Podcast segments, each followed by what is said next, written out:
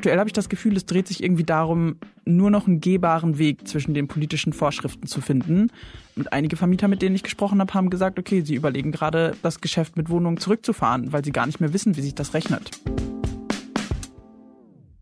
Herzlich willkommen zum Manager Magazin Podcast Das Thema. Ich bin Sven Klausen und Sie kennen uns. Dieser Podcast heißt Das Thema, weil wir uns auf ein Thema der Woche fokussieren. Das machen wir natürlich auch dieses Mal. Wir nehmen Sie dazu nur dieses Mal mit auf eine kurze Rundreise um die Welt, um dann am Schluss in Deutschland zu landen. Unser Thema lautet heute Beben an den Immobilienmärkten und was das für Privatanleger bedeutet. Kurz mal ein Überblick. In China geht einer der größten Entwickler für Immobilien in die Knie. Country Garden, so heißt die Firma, musste die Bedienung von Krediten aussetzen aus den USA erreichen uns Signale, die widersprüchlich wirken zu dem, was in China passiert. Denn dort hat der wohl erfolgreichste Investor unserer Zeit, Warren Buffett, sich gerade bei zwei Baufirmen eingekauft mit insgesamt rund 800 Millionen Dollar. Und in Deutschland haben zuletzt zwei große börsennotierte Immobilienkonzerne und Wohnungsvermieter hohe Verluste gemeldet, Vonovia und TAG. Wie passt das zusammen? Und was lässt sich daraus für den deutschen und europäischen Immobilienmarkt lernen? Für Investoren, aber auch für Privatanleger. Darüber wollen wir Sie heute informieren und dafür habe ich uns heute unsere Expertin in der Redaktion für Immobilienthemen in den Podcast geholt, Hanna Steinharter. Guten Morgen, Hanna. Hi Sven. Ja, Hanna, wenn du so auf deine Branche schaust, findest du den großen roten Faden? Ich habe ihn ja gerade nicht gefunden. Ja, das ist in der Tat ein bisschen schwierig, aber wenn man genauer hinguckt, findet man vielleicht sogar zwei rote Fäden, also nicht nur einen. Der erste ist, es hängt irgendwie in der Branche fast alles am Zins und der zweite ist tatsächlich der politische Einfluss auf den Markt, denn der ist nämlich auch sehr groß. Und was ist von den beiden, was du gerade geschildert hast, einschlägig bei dem, wenn wir damit mal beginnen, äh, was gerade in China passiert? Da sind die Summen ja besonders groß. Genau, der Sektor ist da irgendwie in so einen Teufelskreis geraten. Also Tausende von Wohnungen wurden in China verkauft, aber nicht fertiggestellt. Und die Hauskäufer sind ähm, deshalb nicht mehr bereit, ihre Kreditraten für unfertige Wohnungen weiter zu bedienen. Und neue Käufer sind kaum mehr zu finden. Das alles wiederum beeinträchtigt natürlich den Cashflow der Immobilienkonzerne. Sie können nichts verkaufen, kriegen kein Geld mehr rein. Und aktuell sehen wir das gerade, du hast gerade schon gesagt, bei Country Garden. Der chinesische Immobilienkonzern konnte fällige Zahlungen für Anleihen in Höhe von mehreren Millionen Dollar nicht leisten und ähm, hat gesagt, dass er mit enormen Verlusten im ersten Halbjahr rechnet. Und Evergrande oder manche sagen auch Evergrande, das ist bestimmt auch vielen ähm, Begriff, das ehemals größte Bauunternehmen in China. Und die haben jetzt vor kurzem auch lange verzögerte Bilanzdaten eingereicht für die vergangenen zwei Jahre. Und genau, das war für die Jahre 2021 und 2022. Und die haben da einen Nettoverlust von umgerechnet 100 Milliarden Euro ausgewiesen. Das greift alles so ein bisschen ineinander. Es ist schwierig, da einen Anfang zu finden, würde ich sagen. Mhm. Aber 100 Milliarden Euro, das ist ja eindeutig ein Nettoverlust. Also wenn da nicht schnell was ja. passiert, dann wird dieses Unternehmen möglicherweise in der Form nicht mehr lange geben. So ist es. Jetzt ist der Markt China riesig und wichtig. Das wissen wir natürlich für die exportorientierte deutsche Wirtschaft. Das ist jetzt ja eigentlich so ein binnenökonomisches chinesisches Problem. Warum ist das trotzdem für uns in Deutschland relevant? Ich würde sagen, da gibt es zwei Aspekte tatsächlich. Also einmal haben natürlich deutsche Anlegerinnen und Anleger in den chinesischen Immobilienmarkt investiert, etwa über Aktien oder Anleihen der Entwickler. Und jetzt haben die natürlich Verluste. Ich habe gerade die Zahlen genannt, das ist ganz klar. Und das Problem ist dann natürlich erstmal in erster Linie individuell, aber man muss sagen, das verlorene Geld steht denen dann natürlich nicht mehr für andere Investments zur Verfügung, etwa in Deutschland oder auch Europa. Und der zweite Aspekt ist so ein bisschen, dass China die Wachstumslokomotive für die Welt sein soll, gerade aber auch für die deutsche Wirtschaft. Und Immobilienvermögen sind immer ein beträchtlicher Teil des individuellen und privaten Vermögens. Ähm, und wenn die Verbraucher in China da Verluste erleiden, konsumieren sie weniger. Und das ist dann irgendwie auch blöd für deutsche Produkte. Ja, okay, die Krisenstimmung da kann ich jetzt gut nachvollziehen und was das für Auswirkungen hat, auch auf die deutsche Wirtschaft oder die europäische. Deswegen haben wir in der Redaktion ja so aufgehorcht und, und auch in der Redaktionskonferenz darüber gesprochen, und auf der Website inzwischen auch darüber berichtet natürlich, dass Warren Buffett in zwei Baufirmen in den USA investiert. Ausgerechnet, wie Journalistinnen und Journalisten dann gerade gerne formulieren. Ähm, da sind die Zinsen ja auch gestiegen. Also Der reinen Lehre nach dürfte dort auch die Bautätigkeit eigentlich nicht steigen, eben weil durch die steigenden Zinsen das alles teurer wird.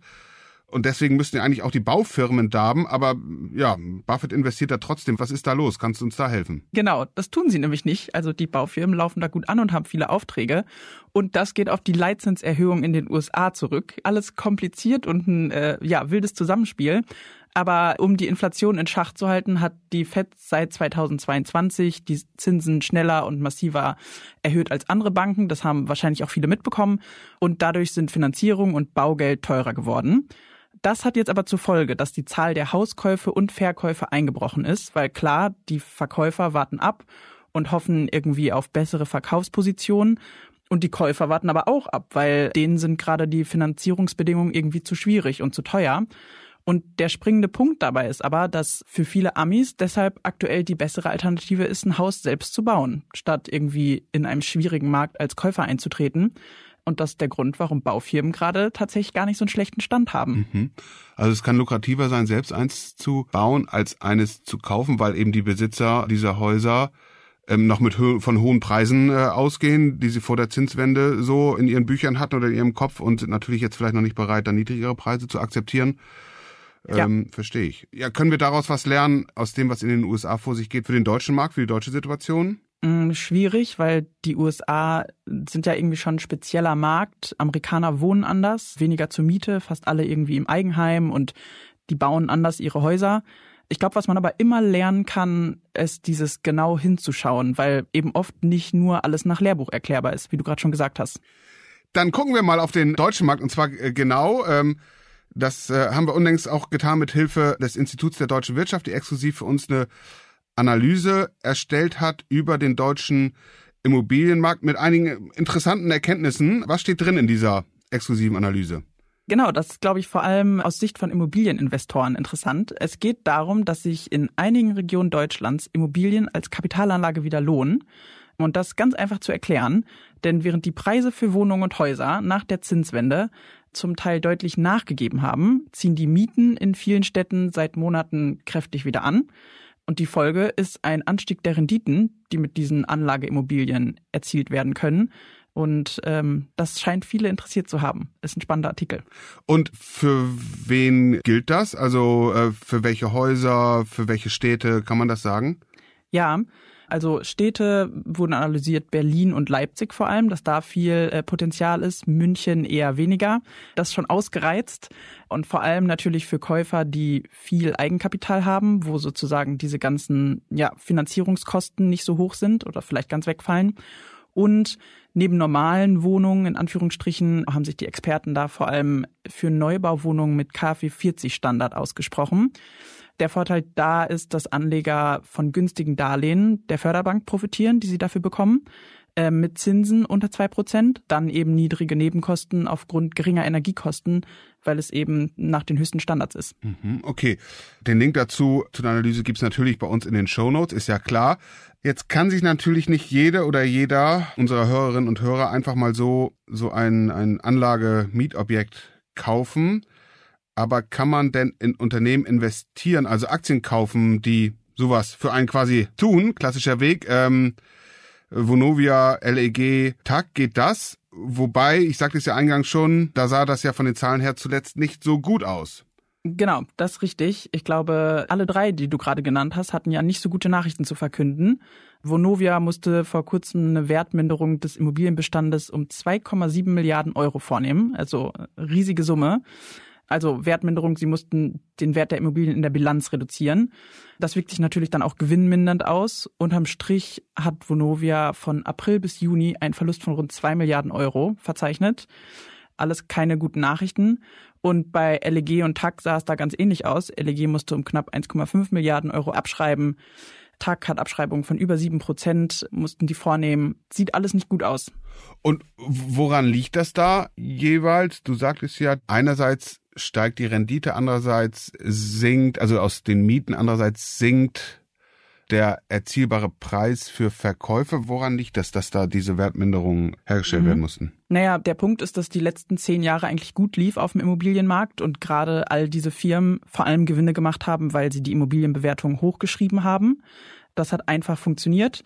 So, und jetzt haben wir halt die Werte und die entsprechen zum Teil wahrscheinlich nicht dem realen Bestand und das müssen sie jetzt korrigieren. Und gerade dieses Zusammenspiel von Zinsen dazu noch zu den Abwertungen ist für die Konzerne, die wir gerade genannt haben, schwierig, weil die gestiegenen Zinsen, wie wir gerade schon oft gesagt haben, zu höheren Finanzierungskosten führen. Wenn dann gleichzeitig der Wert der Immobilienbestellende in der Bilanz sinkt, ist das problematisch für eine Kennziffer, die Vonovia und Co. alle in ihrer Bilanz ausweisen, und zwar Loan to Value, kurz LTV. Mhm. Ja, jetzt wird's kurz kompliziert. Ja, ger ger gerne nimm dir, nimm dir die ab, Zeit, die du brauchst. Genau, ich glaube, es ist wichtig, um das zu verstehen, ja. denn LTV ähm, beschreibt den Verschuldungsgrad im Verhältnis zum Wert der Immobilien und das muss, dieser Wert muss in einem bestimmten Zielkorridor liegen. Daran sind nämlich bestimmte Finanzierungskonditionen geknüpft. Das heißt, wenn die Immobilien abgewertet werden, steigt diese Kennziffer automatisch. Und solange sie in diesem Korridor ist, ist das in Ordnung. Aber wenn sie so eine bestimmte Marke reißt, dann ähm, ist es für Anleihegläubiger gut, weil die ab einem bestimmten Wert das Recht haben, die Kredite an Vonovia fällig zu stellen. Also die können dann die Konditionen neu verhandeln. Und das ist natürlich super problematisch für die Unternehmen, weswegen sie versuchen, Loan to Value, LTV, niedrig zu halten, beziehungsweise in diesem Korridor. Und ähm, ja, wie versuchen sie das? Sie versuchen, sich von Teilen ihres Portfolios zu trennen um mit dem Geld die Schulden zumindest ein bisschen niedriger zu halten, um das Verhältnis ja niedrig zu halten. Mhm. Nicht so einfach. Ich hoffe, du hast es verstanden. Doch, ja, ich meine schon. Äh, sonst lese ich das natürlich auch nochmal in den Show Notes nach. Aber Loan to Value, genau, Zähler Nenner kennt man natürlich, Bruchrechnung. Ja. Wenn der Value sinkt, also in dem Fall der Nenner und äh, Loan gleich bleibt, dann steigt genau dieser Verschuldungsgrad, den du genannt hast, und dann können die Gläubiger eben die Kredite oder die Anleihen fällig stellen und dann muss man auf einmal seitens des Unternehmens viel Geld zur Verfügung stellen. Das ist echt problematisch. Und du hast es viel besser beschrieben und erklärt, als ich es könnte. Äh, Hanna, ich will das gar nicht wiederholen. Ich hoffe. Aber ähm, das ist ja tatsächlich auch nicht alles. Ne? Also wir sprechen jetzt gerade sozusagen von den von den Schulden, die das Unternehmen aufgenommen hat und den Immobilienbewertungen, aber wir haben noch überhaupt nicht darüber gesprochen, dass in den nächsten Jahren ja auch, äh, dass die Unternehmen viel Geld in die Hand nehmen müssen, nochmal zusätzlich für energetische Sanierung. Also da fallen ja auch noch weitere Kosten an. Das kommt ja auch noch hinzu. Wärmepumpe, meinst du? Ja, das ist das, woran man als erstes denkt. Mhm. Äh, aber da hängt tatsächlich noch viel mehr dran. Also wenn man sich so ein Haus vorstellt, was man da alles sanieren kann energetisch, das fängt an bei dichten Fenstern, einer gut gedämmten Fassade, Photovoltaikanlagen, weil man muss sich nochmal vorstellen oder die Zahlen vor Augen halten, der Gebäudesektor verursacht hierzulande noch rund 30 Prozent der CO2-Emissionen und bis 2045 soll der Gebäudebestand klimaneutral sein. Also da ist viel zu tun. Und das sorgt natürlich vor allem irgendwie für große Aufregung, aber auch irgendwie große Unsicherheiten ähm, bei Hauseigentümern, Vermietern etc. Mhm, das steht den großen Konzernen wie Vonovia und TAC ins Haus. Die müssen sich dann ja auch immer immer rechtfertigen bei ihren Quartalsberichten, sozusagen, wie sie, wie sie auch das noch äh, stemmen äh, wollen. Äh, sag mal, diese Aufregung, woran macht sich die fest und äh, worin besteht die genau? Mhm. Du hast recht, das sieht man einmal bei den großen Konzernen. Da ist es irgendwie immer in der Diskussion, wenn wieder Zahlen präsentiert werden. Aber tatsächlich auch bei kleineren, trotzdem großen Privatvermietern, bei denen ich zuletzt recherchiert habe. Also wir reden da irgendwie von Familien, die Tausende von Wohnungen in Deutschland besitzen. Die gibt es nämlich auch, nicht nur Vonovia und äh, da habe ich tatsächlich auch irgendwie ein paar Erkenntnisse, die so in so eine selbe Richtung gehen. Sag mal, ja. Naja, die Menschen, mit denen ich gesprochen habe, also die privaten Großvermieter, haben berichtet, dass sich Sanierung, Neubau und Nachverdichtung also die Forderungen oder beziehungsweise Wünsche der Bundesregierung sich momentan nur mit Förderung rechnen. Also diese Großvermieter suchen sich im Prinzip so eine Nische, für die es irgendwo noch volle Geldtöpfe gibt. Wir haben gerade schon über KfW-Darlehen gesprochen und versuchen mit solchen Förderungen rentabel zu bauen. Aktuell habe ich das Gefühl, es dreht sich irgendwie darum, nur noch einen gehbaren Weg zwischen den politischen Vorschriften zu finden. Und einige Vermieter, mit denen ich gesprochen habe, haben gesagt, okay, sie überlegen gerade, das Geschäft mit Wohnungen zurückzufahren, weil sie gar nicht mehr wissen, wie sich das rechnet. Und das ist problematisch, weil es ja das Ziel gibt, das nachvollziehbare Ziel, äh, notwendig, mehr Wohnungen zu bauen. Und du hast bei diesen privaten Großvermietern nachgeforscht oder bist gerade dabei. Und da sieht es eher nicht danach aus, als würden sie einen Gang zulegen, sondern eher zurück. Genau. Also das darf man bei dem Ganzen nicht vergessen, dass das Ziel all dieser Vorschriften, Regelungen etc. ist, mehr bezahlbaren Wohnraum zu schaffen.